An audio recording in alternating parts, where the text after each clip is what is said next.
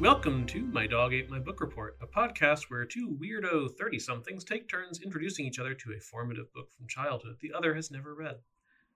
I'm Brandon, he, him, I'm Ren, they, he.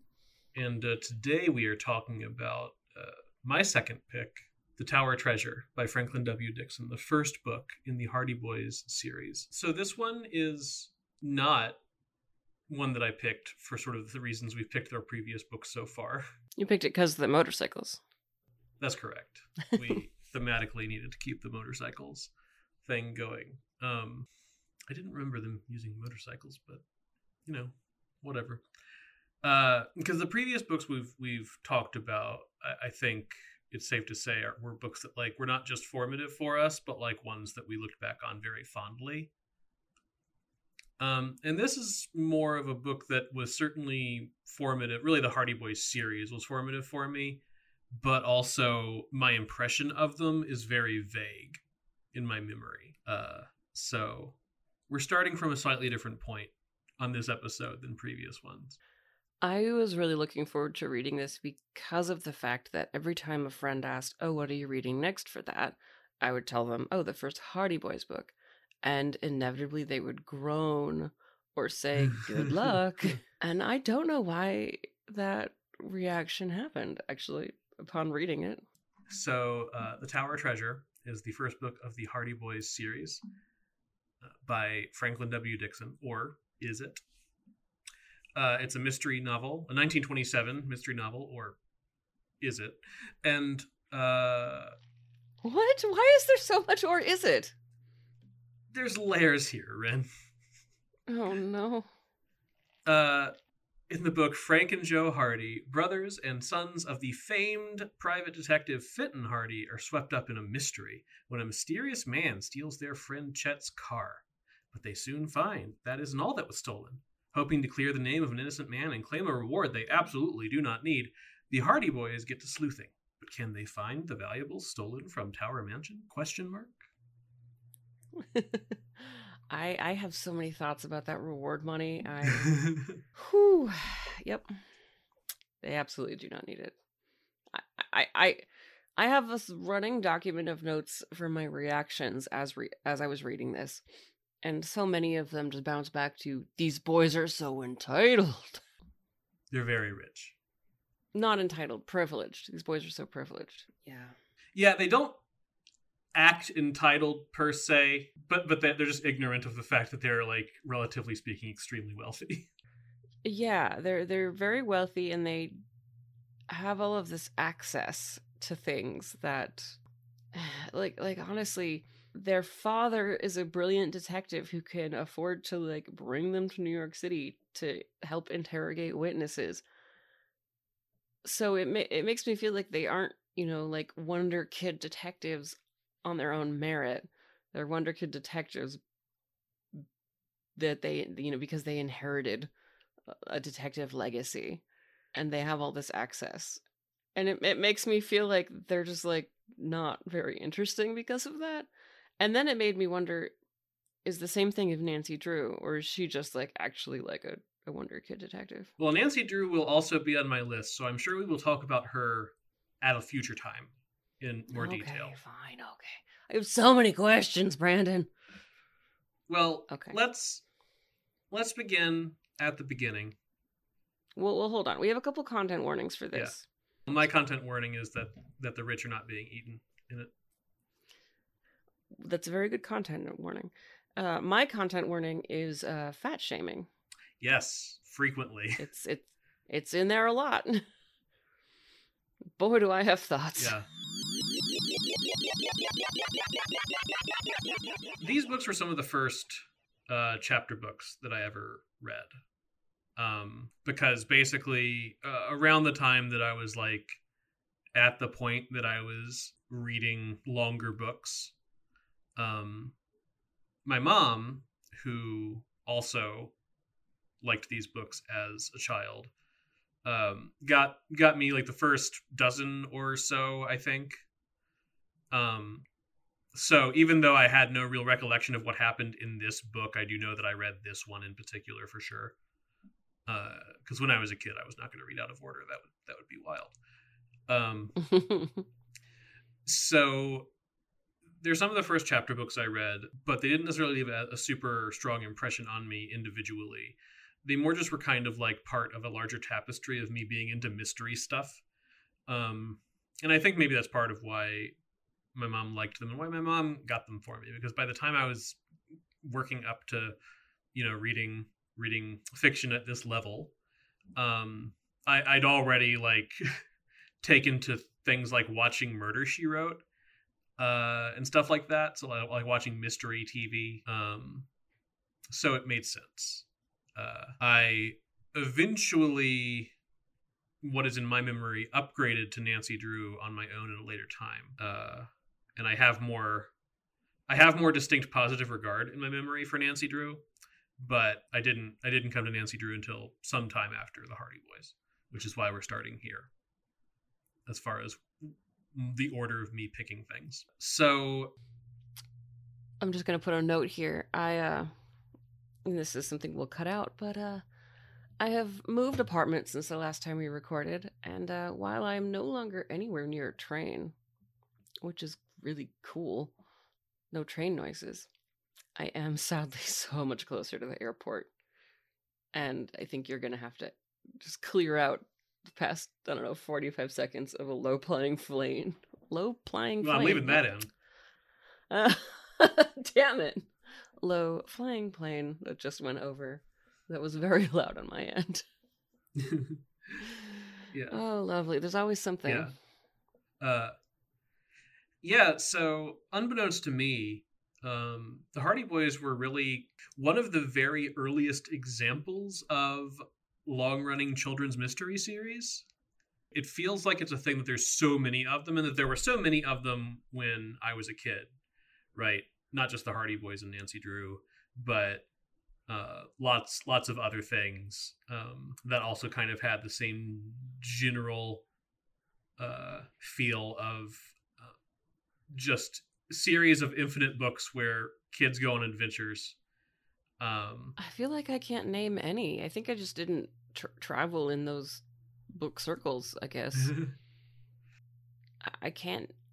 I'm trying to think of any just like long running series. There was like the Babysitters Club, but that wasn't mysteries. I don't think. I think that was just friendship. They sometimes Babysitters Club did mysteries. It wasn't the only thing, certainly. Um Oh wait, there was um what's the the, the box Boxcar Children is one. Yeah, was that mysteries? Yeah, for the most part. Or was that just like okay. um mystery might be doing a little bit of work here in some of these cases, but um certainly I don't know, maybe thriller or something appropriate. Uh but in 1927, um there weren't many of those. Uh in fact, you know books for this audience just kind of didn't exist necessarily um, with a few exceptions that we'll talk about later uh, and so just kind of yeah i don't remember where i was going with this um,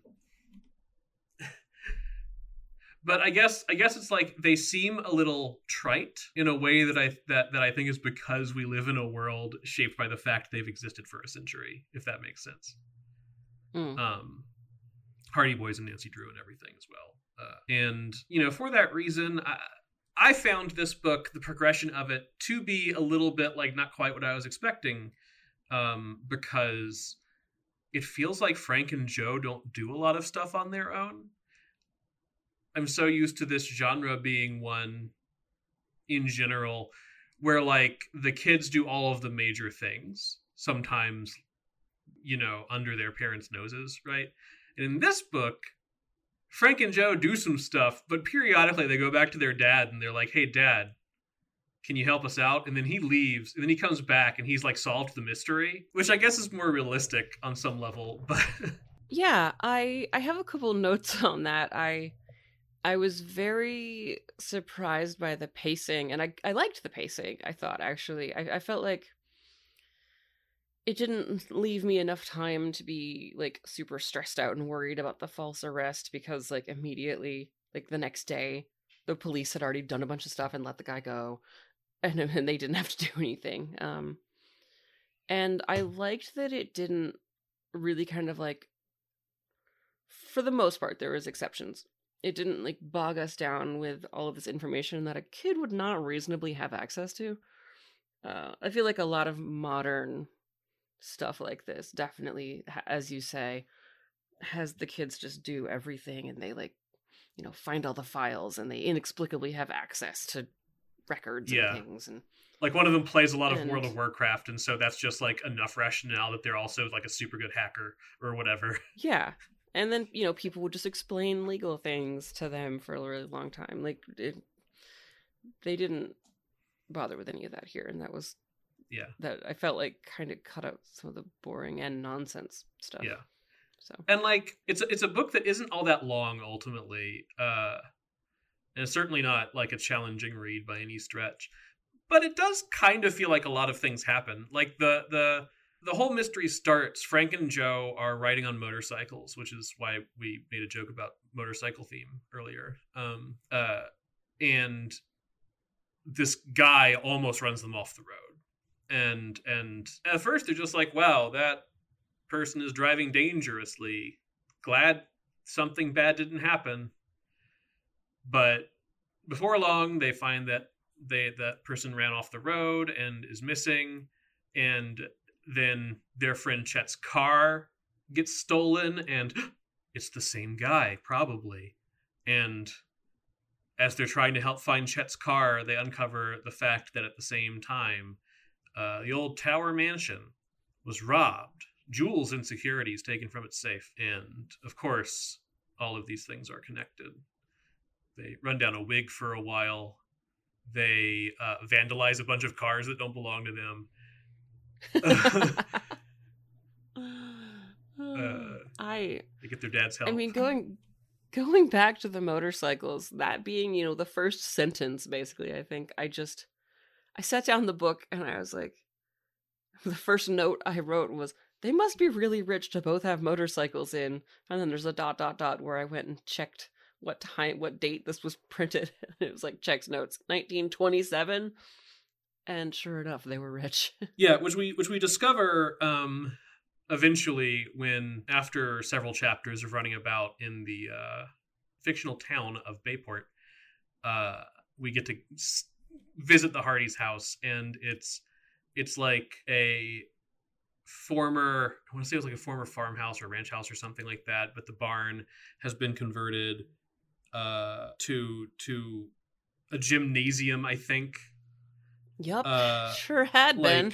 like was just like it's, it's just it's just wild um and then this is just all sort of explained away by saying that their father is one of the most famous private detectives in the country like they they explain or the the book at least explains that basically uh, he's a private detective because he used to be a police detective, but he was too good. Which you know, I'm okay with that. Uh, certainly, and that that's in that's in contrast to uh to Oscar Smuff, yeah, who is a private detective but bad at Yeah. it, who desperately wants to become a cop. yeah, and he's very bad at his job.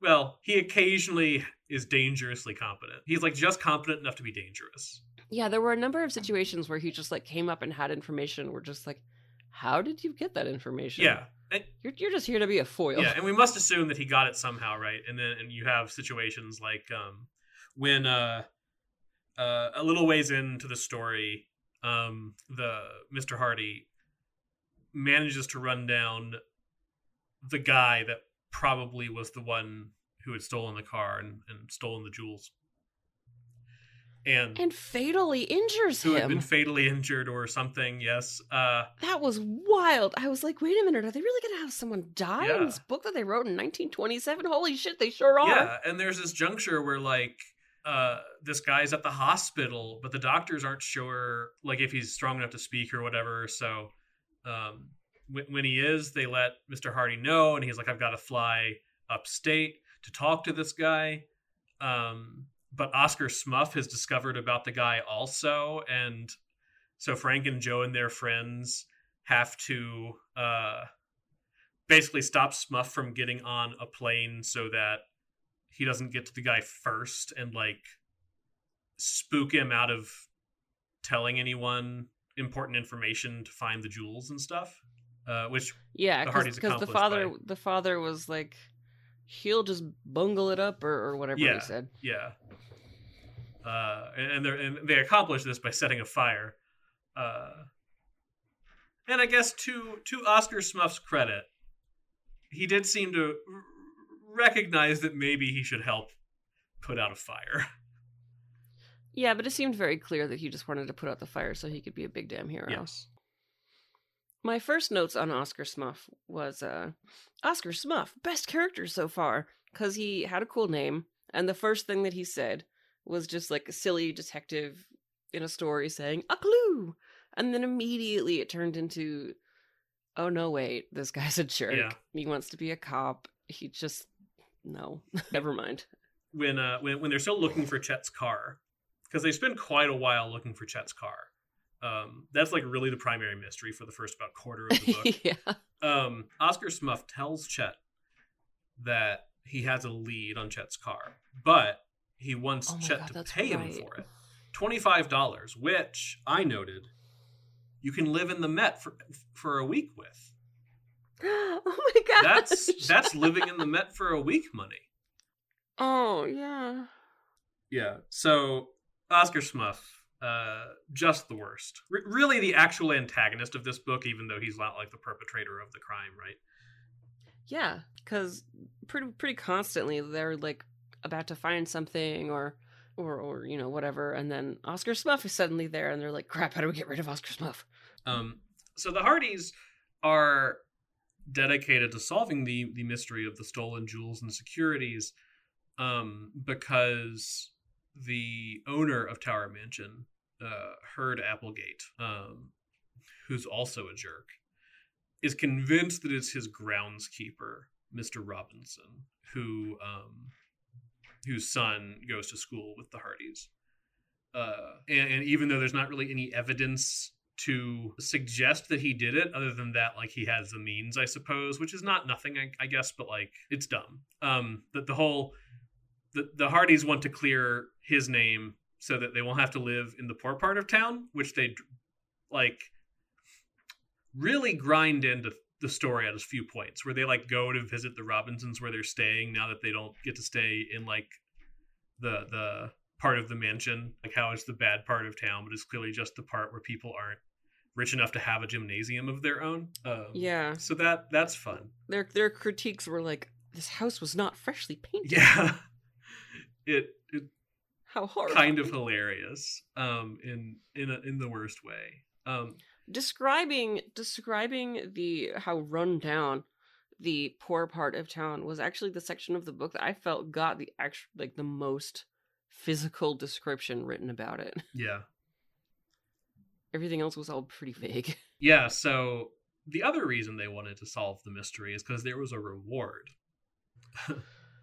which they were very excited about possibly getting and splitting uh, between them See here, I, I thought, you know, because because the, the friend Slim who had to who then had to quit school and kill his chance of going to college because his dad lost his job. I thought the end was going to be that they get the reward and they give it to Slim for his college fund. Yeah. Because they even bring up that they want the money for their college fund. I crunched some numbers. And by crunch some numbers, I mean Googled things. Uh, so the reward was one thousand dollars. Um, I did do the inflation calculations on that, but I'll get I'll come back to that. Uh, the tuition at the University of Pennsylvania in 1927 uh, was four hundred dollars Mm. uh, I presume a semester.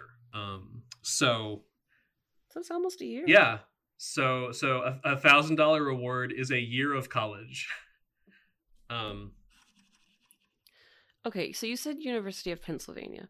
Is that where this is supposed to be? no, it's just one of the th- one of the places I could find like numbers on 1927 tuition. Oh, okay. Because I wrote generic East Coast. Where is this supposed to be? I think it's be? supposed to be in New Jersey, maybe, but I'm not sure. Um, Bayport's a fictional place. It feels to me like it's close to New York, but not like in New York. Right, it's far enough they can they, that they have to fly, but like close enough that those flights aren't long, um, or or presumably expensive. Uh, yeah, I just University of Pennsylvania was one that I could find tuition amounts for 1927.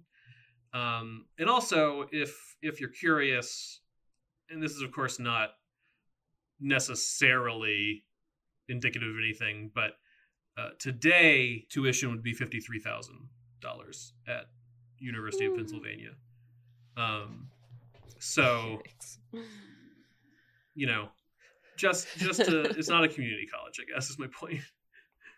Uh, so yeah, that was just that was just one that I could find. Um, thousand dollars in 1927, adjusted for inflation, is around sixteen thousand dollars, as far as I could tell. It's a lot. It's a lot of money. The Applegates were obviously also rich, even though they kind of had the vibe of like the people who lived in the mansion now were not the ones who like made the fortune. They inherited it, and they're kind of not characterized very kindly, which is fine, I suppose. Um, Hurd Applegate is also sort of a semi-antagonist, even though he's the victim of the crime, just because he's like so dead set on it being Robinson. Yeah.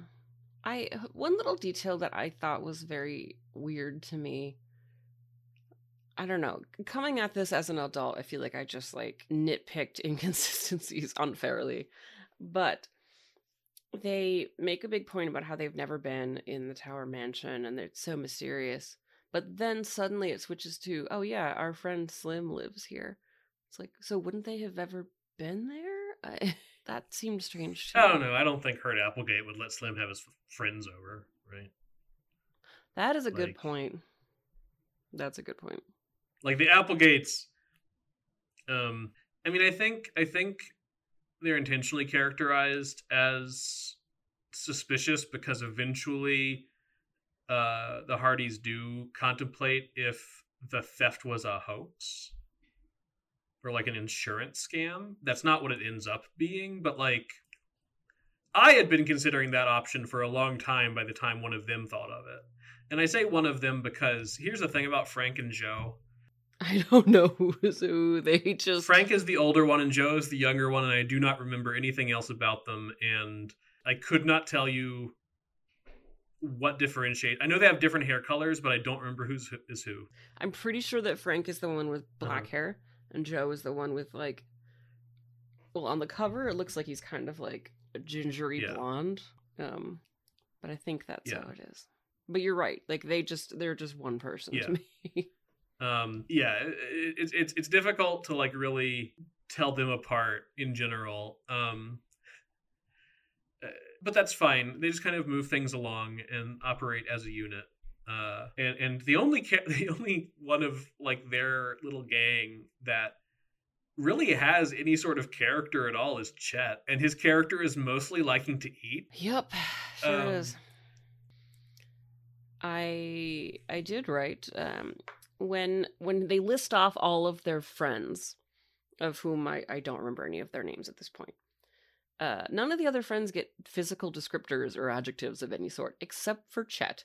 Every time Chet is is discussed, Chet is described as stout, or or some other, you know, sort of fat shamey adjective. And none of the other ones even get a hair color, but you get constantly reminded that Chet is always eating or that Chet is a little chubby all the time. Eh, or there's like the time where they're at Chet's house and um, he's really concerned about his Welsh rabbit. Uh, so I mean, at least in Chet's defense, it seems like he can also cook. Like, cool marketable skill. His other his other character trait is that he owns a car. Uh, uh, the right. aforementioned uh, yellow jalopy, which he ref- which he refers to as a jalopy. Which all will be revealed. Cars are new. All, Cars are a new thing. How are you revealed. describing it as an old beat up car?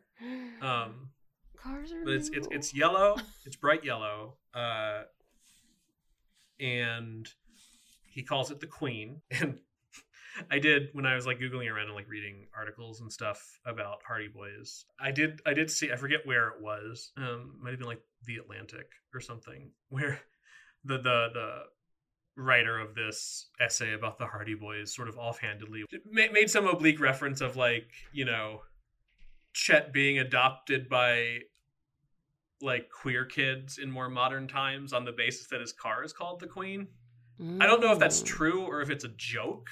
in the article that I read. Hmm. I couldn't really tell, but like, sure, uh, eh, you know, all of his friends That's are interesting. mystery solving dudes. One of the things I do recall about the Hardy Boys as a series is that while they do have a, a number of incidental friends that are mentioned, Chet is like the best friend. Um, okay. Chet and uh, uh, Biff, who I think may have been mentioned in this book but wasn't. Yes, Biff was wasn't really mentioned. I. I was I was thrilled to see the name Biff because it's just so silly. Uh, they're they're kind of like on the recurring recurring person with actual significance sometimes tier. Um, They they also both had girlfriends, sort Yeah. of. They phrased it so Yeah. oddly. When they introduce, I I think the first one, I think uh, Frank's girlfriend's name is Callie, and and he doesn't say it's my girlfriend. He says, "Oh, this is a girl. She's really nice. We've often dated," and it's like, how does dating work in 1927? and the same thing was described. uh, Chet's little sister is dating Joe, and uh he says the same thing like they they sometimes date and i was like huh but i guess they're like not going steady yet or something i don't know. All of my my reference to like how people date in the past is like from Grease i think. So like maybe none of them have given each other a ring like a class ring yet or something or a letterman's jacket. Yeah, yeah, and this this is this is in America, not Greece. So who knows? oh shush. Yeah. Yeah i always just kind of assumed that this was their very like safe for kids way of being like these are girls they hang out with but definitely don't do anything untoward with right? Yeah. There was no no mention of they're not anything they're not old enough to do anything untoward right? They're 17 and they're not old enough ren. Not in 1927 they're not not in a book for the mass market they aren't. Some of the 1927 phrases really tickled me. I I wrote my favorite one down. You look as if your last friend had gone off on a moon rocket. I loved that so much. I want to use it instead of Oh.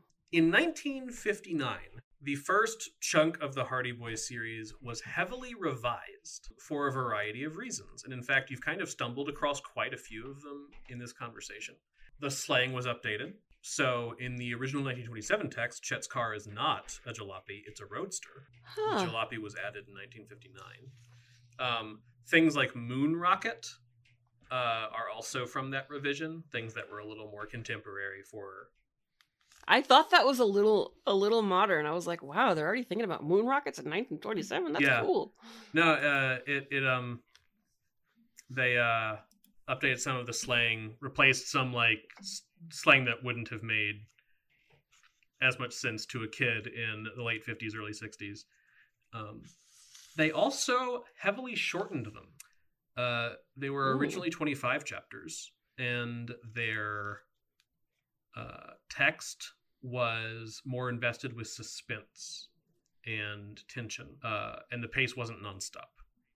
And they decided that was not what they wanted anymore, and they simplified the text. They replaced a lot of um, words that were deemed like too challenging, uh, shortened them down to t- the twenty chapters that uh, they exist in. Another big part of that revision is removing a lot of racism. Oh. Um, as near as I could find, it did not sound like the Tower Treasure was necessarily one of the chief offenders here, but that some. The Tower Treasure seemed to have zero mention of anybody's race at all whatsoever. And I assumed it was probably because these guys are rich white kids. They probably don't ever interact with any people of color. Yeah, so that's that's how it is a lot in the Hardy Boy series. Um, is that it's kind of a setting where there just aren't people of any sort of ethnicity other than white Caucasian.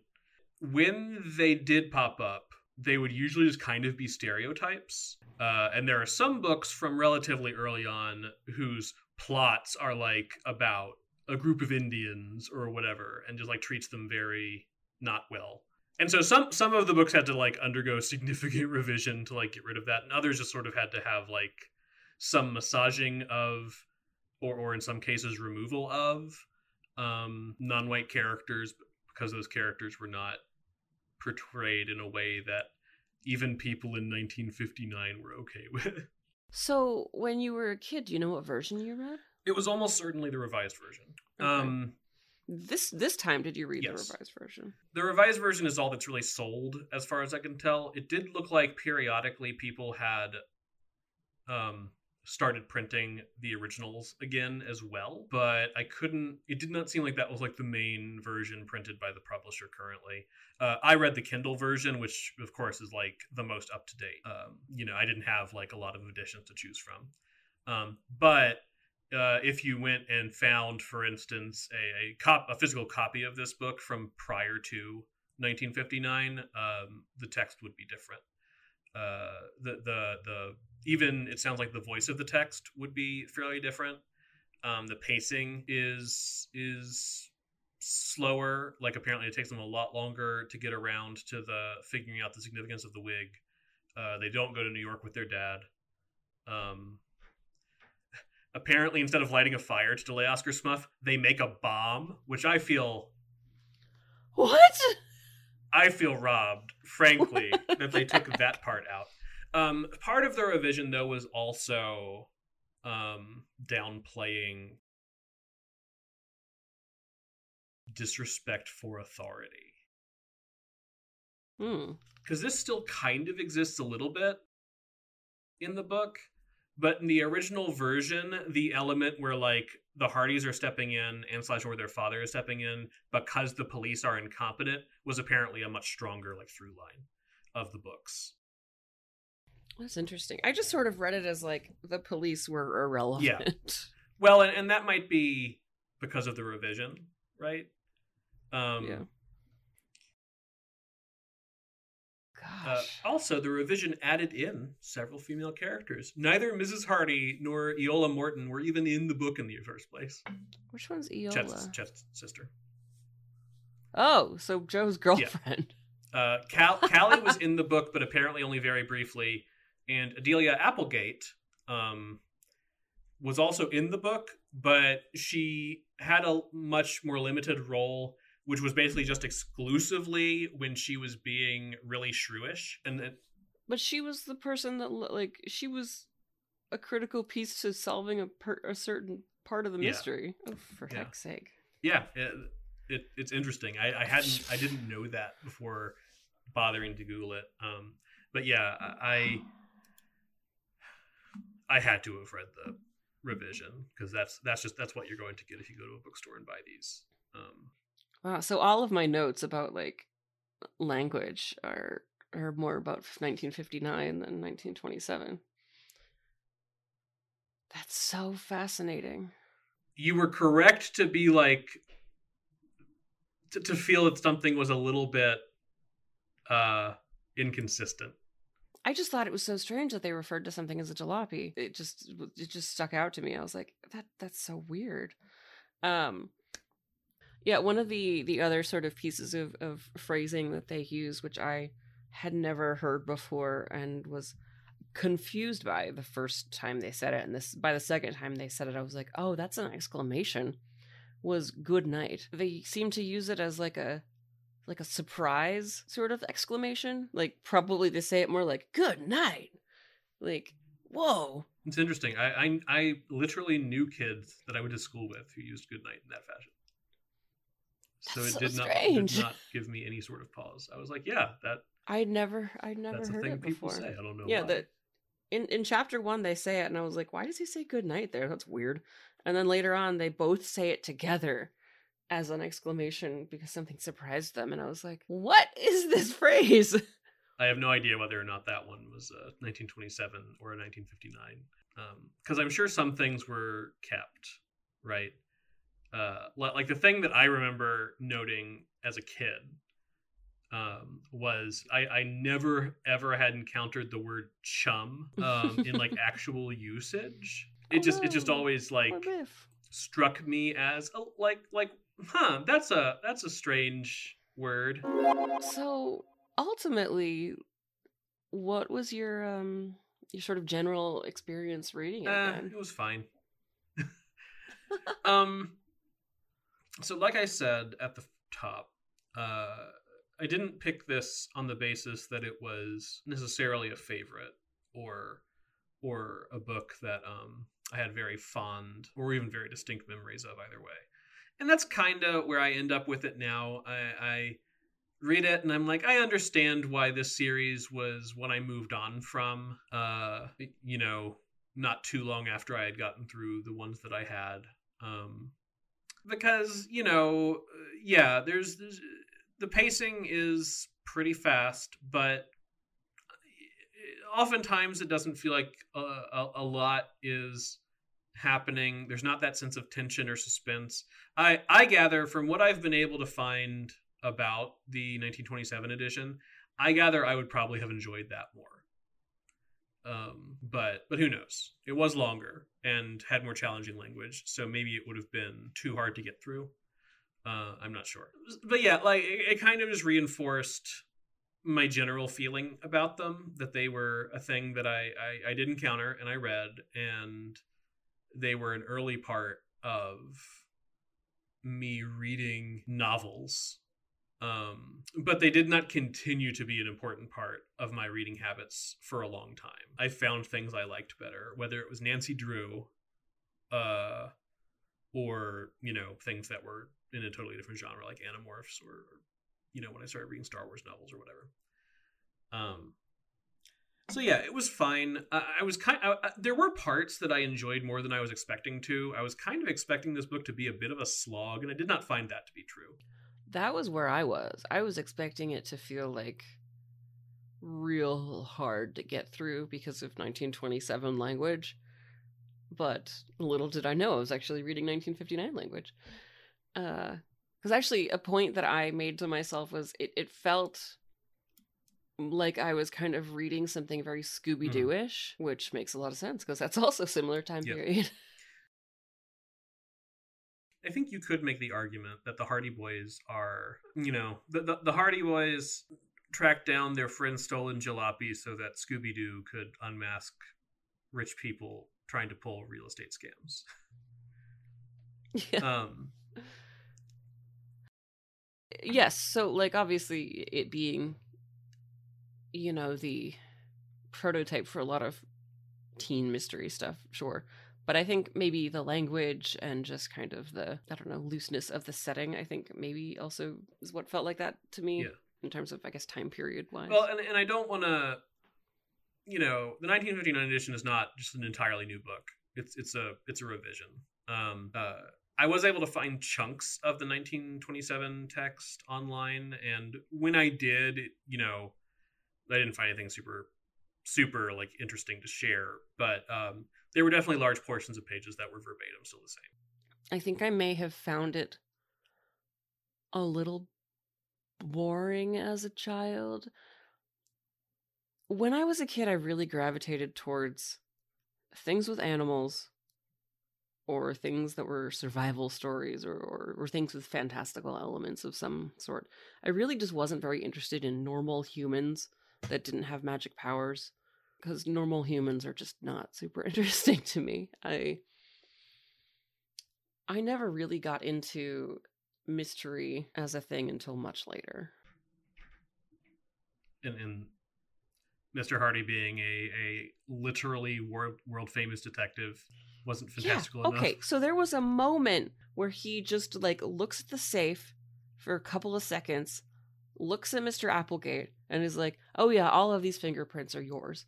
And I was like, "What kind of magical forensic wizard are yeah. you?"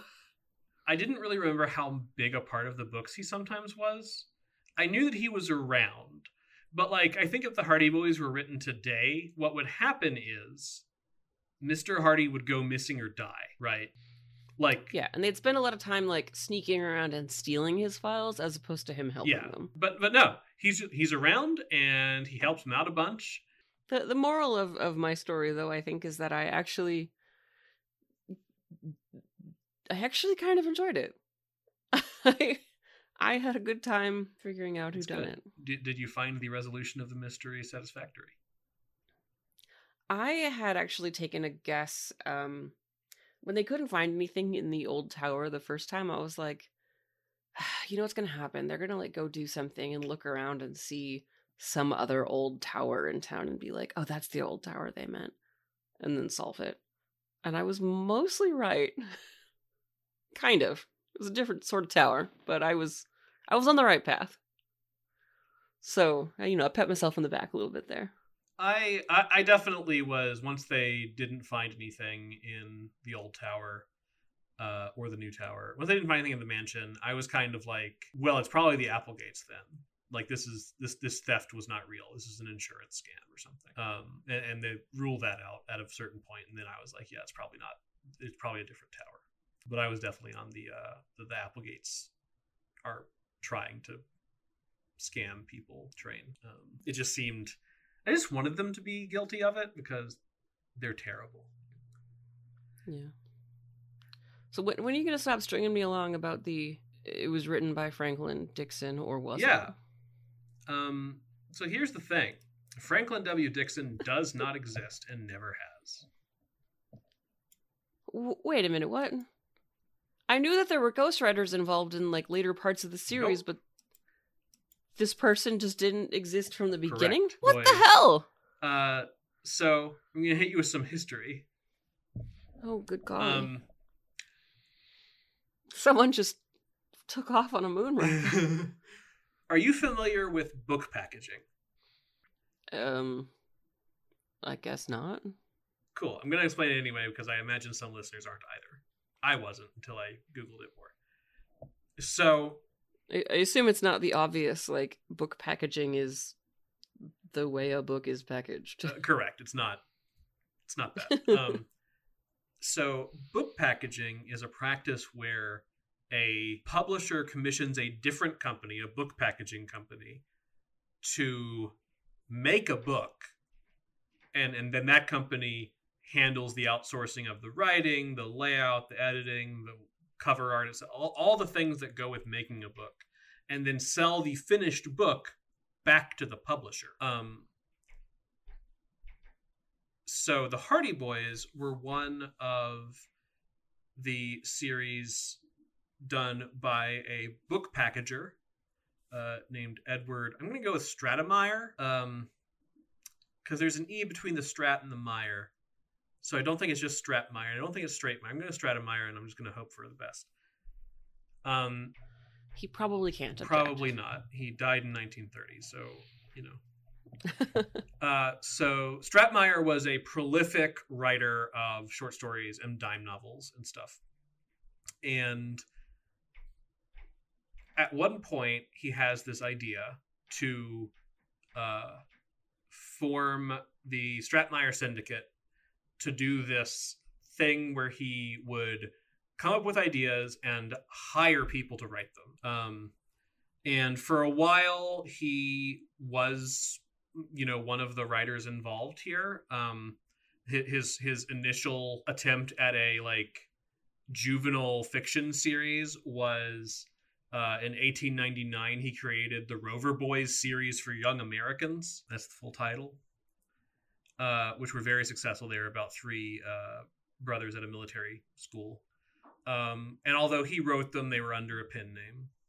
Um, so a few years later, in uh, 1905, that's when he starts the Stratemeyer Syndicate and begins just churning these like juvenile lit series out because these, these this was a genre that just didn't exist. People didn't write books like this for children. Um, but Stratemeyer kind of uh, ha- had the epiphany that like kids kind of want to feel like they're reading what grown-ups read, right? So he was trying to provide this like constant deluge of books that would feel to kids like they were grown up, right? Or or grown up like. Um Stratemeyer launched the Hardy Boys, the Bobbsey Twins, uh, Tom Swift, Nancy Drew, and and others you won't have heard of probably. So while Stratemeyer was the creator of the Hardy Boys and the originator of many of the Hardy Boys ideas, he is not the writer of them. Um, and Franklin W. Dixon is not a person who ever existed.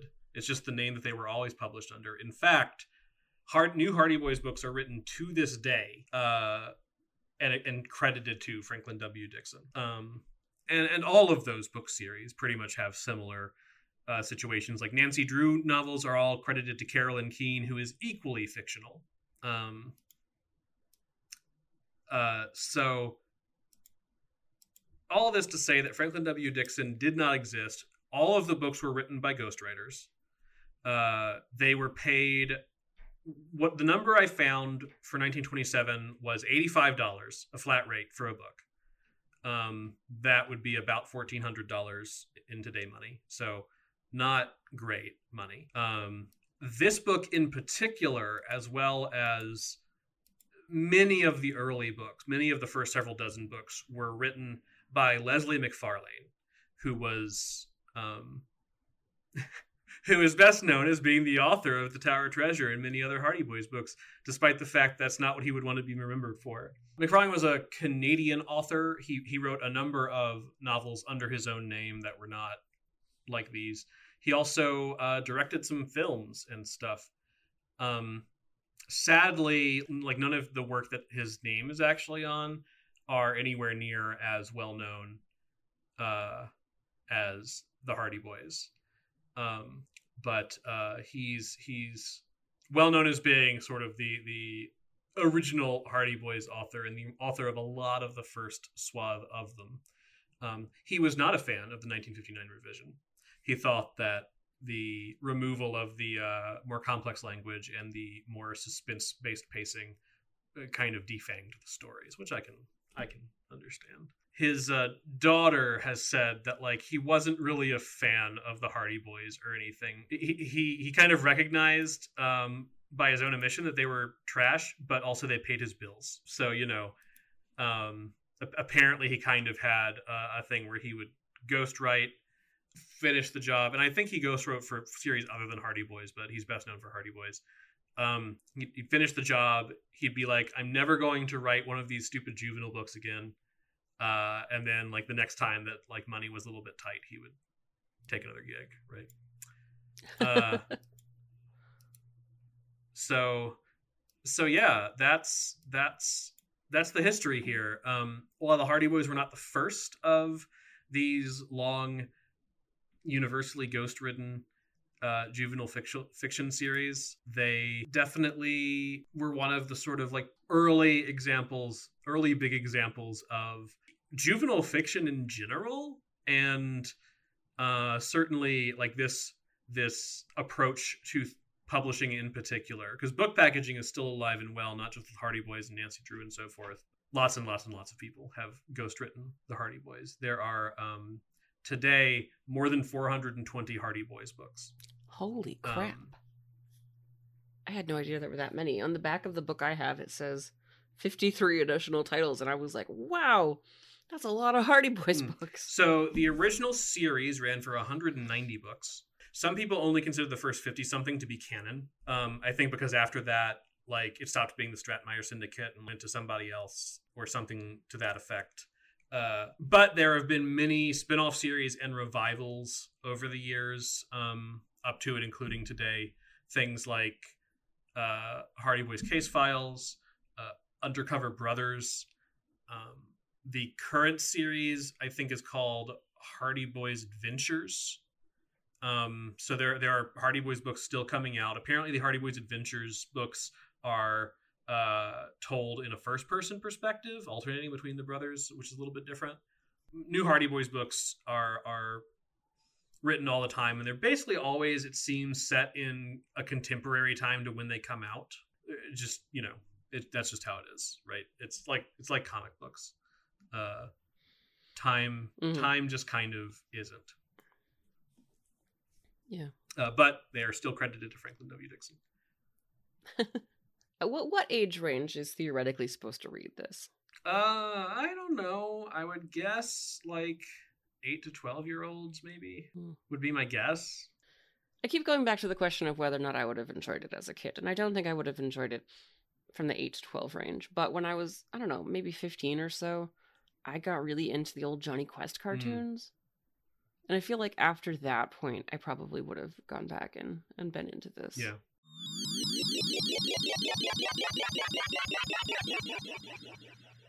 So, so everything else that we've read so far has had a movie. Yeah. Is there a movie that we can watch based No. on this? Well, well, No, there are six television adaptations.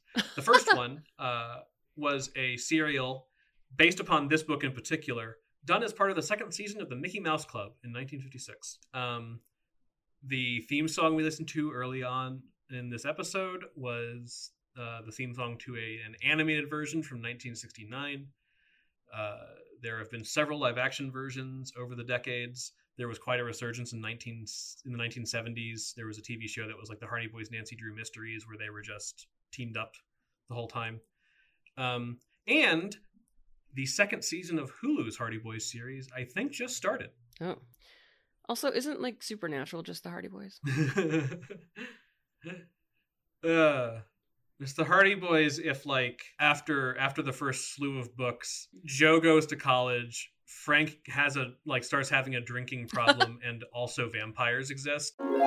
So what else? Yeah, so no movie, but uh, lots lots of television adaptations, and and how much they have taken direct like inspiration or, or directly adapt uh, any given books kind of varies as far as I can tell. Many of them will at least kind of start at at a book for like an episode's plot. Um, there's also been comics and video games over time. I've not played any of the video games. They're probably not very good. yeah, so Hardy Boys are formative for me insofar as reading mystery books, even though I moved on from them, and they're formative for sort of this this corner of the medium, even though many other things have ultimately kind of supplanted them in terms of cultural popularity. Um, So how about them uh, them giant peaches? I, I think I'm at like a two, maybe. I, I'm, you know, I didn't dislike the book, but as a whole, I wasn't super thrilled about it. So as a reminder, we here at My Dog Ate My Book Report, we rate every book that we read as a, a measure of how many out of five giant peaches we liked this book. Judging it up against James and the Giant Peach, which we both really like.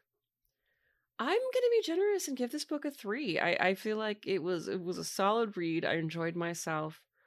I was definitely annoyed by the fat phobia, but I mean, we still get that now. Like, I can't even say like it's a product of the time. It's just a product of terrible humans. Um, I was I was compelled. It was a, a solid little mystery. I don't know that I would read more, but I am very interested in checking out Nancy Drew now. yeah, this this this does definitely cement my intention to have us read a Nancy Drew novel before too long because that is uh, the series I moved on to after I'd read some Hardy Boys and that I do remember enjoying more. I just liked the Nancy Drew books that I read better than the Hardy Boys as a whole. Um, so we'll definitely be checking in on Nancy Drew and we can talk about her in particular when that time comes. Yeah, I, I don't like Frank or Joe. I spent most of the book being really worried about Slim and hoping Yeah. that when Frank and Joe inevitably solved the crime, that they would give him the money, and they didn't. So that made me like them even less. But yeah, it was fun. Uh, I did have a fun piece of trivia that is not really Hardy Boys relevant, but I will never have any other time that is valid to say this. This is something I knew before we went into here, but I didn't realize it was um, the same person. Series that he created was Tom Swift. Uh, while Tom Swift is not himself like a character that a lot of people remember necessarily, he does affect our lives often in a way that maybe you're not aware of. Because Tom Swift is the reason that a taser is called a taser. Because the inventor of the taser um, decided to facetiously name it after uh, Tom Swift's electric rifle, which was featured in one of the Tom Swift books. TSER. Oh my gosh. And yeah, so for a while it was called the TSER, and they added the A just because they, it was a pain to pronounce without a vowel in there. Sir. But yeah, that's that's what Taser stands for. That's amazing. Um, and so and so in a way, uh, the same guy who gave us the Hardy Boys gave us the taser. that is funny. So what uh, what are we gonna do next time? Well, next time is very exciting because it'll be our fifth episode. And if you remember from our intro episode, we said all of the multiples of five episodes, we're to do something special, like bring in a guest, or this time we're going to subject ourselves to some of the movie adaptations of the books we've read so far. So I'm definitely going to make Brandon and I watch the Boy Screams in Woods version of Hatchet. I would be way more excited about watching this movie if it was named Boy Screams in Woods. Um, so if you, and I'm gonna make Ren watch all six Hardy Boys TV oh series. please no, we we can do one of them. All I six. so that's what we're going to be doing next time is a, a catch up on the books we've done so far, movie adaptations. Oh boy, uh, adventure. Yeah. So come along with us for that. Uh, I promise man, it's not now all gonna be time snark. Anybody. I, I, ho- I hope. It'll probably mostly be snark though. Not anytime anybody says "Oh boy," my brain is going to be like, "Here come the Hardy." oh no. oh boy, we're having a party. Having a party is literally the rhyme. It doesn't make It sense. doesn't. They're detectives. They Having a- just they just didn't have any other rhyme for a Hardy. What else could rhyme with Hardy? Tardy. Their their their crime solving is never tardy. No. Okay. Let's move on. Well, 'cause- Goodbye, everyone. Yeah. Goodbye. My Dog Ate My Book Report is hosted and produced by Ren and Brandon, that's us, and edited by the fabulous Derek Valen. The music used in this podcast was licensed by Epidemic Sound. Transcripts were generated by Otter.ai. Our icon image was illustrated by Cindy Lau. Have a question or comment for the team? You can find us on our website, which links to all of our socials at dogatemybookreport.blubrry.net. That's B L U B R R Y dot net. Or by emailing at dogatemybookreport at gmail. Blubrry doesn't like vowels. But anyway, yeah, we would be super excited to know what books you loved growing up. Thanks for listening.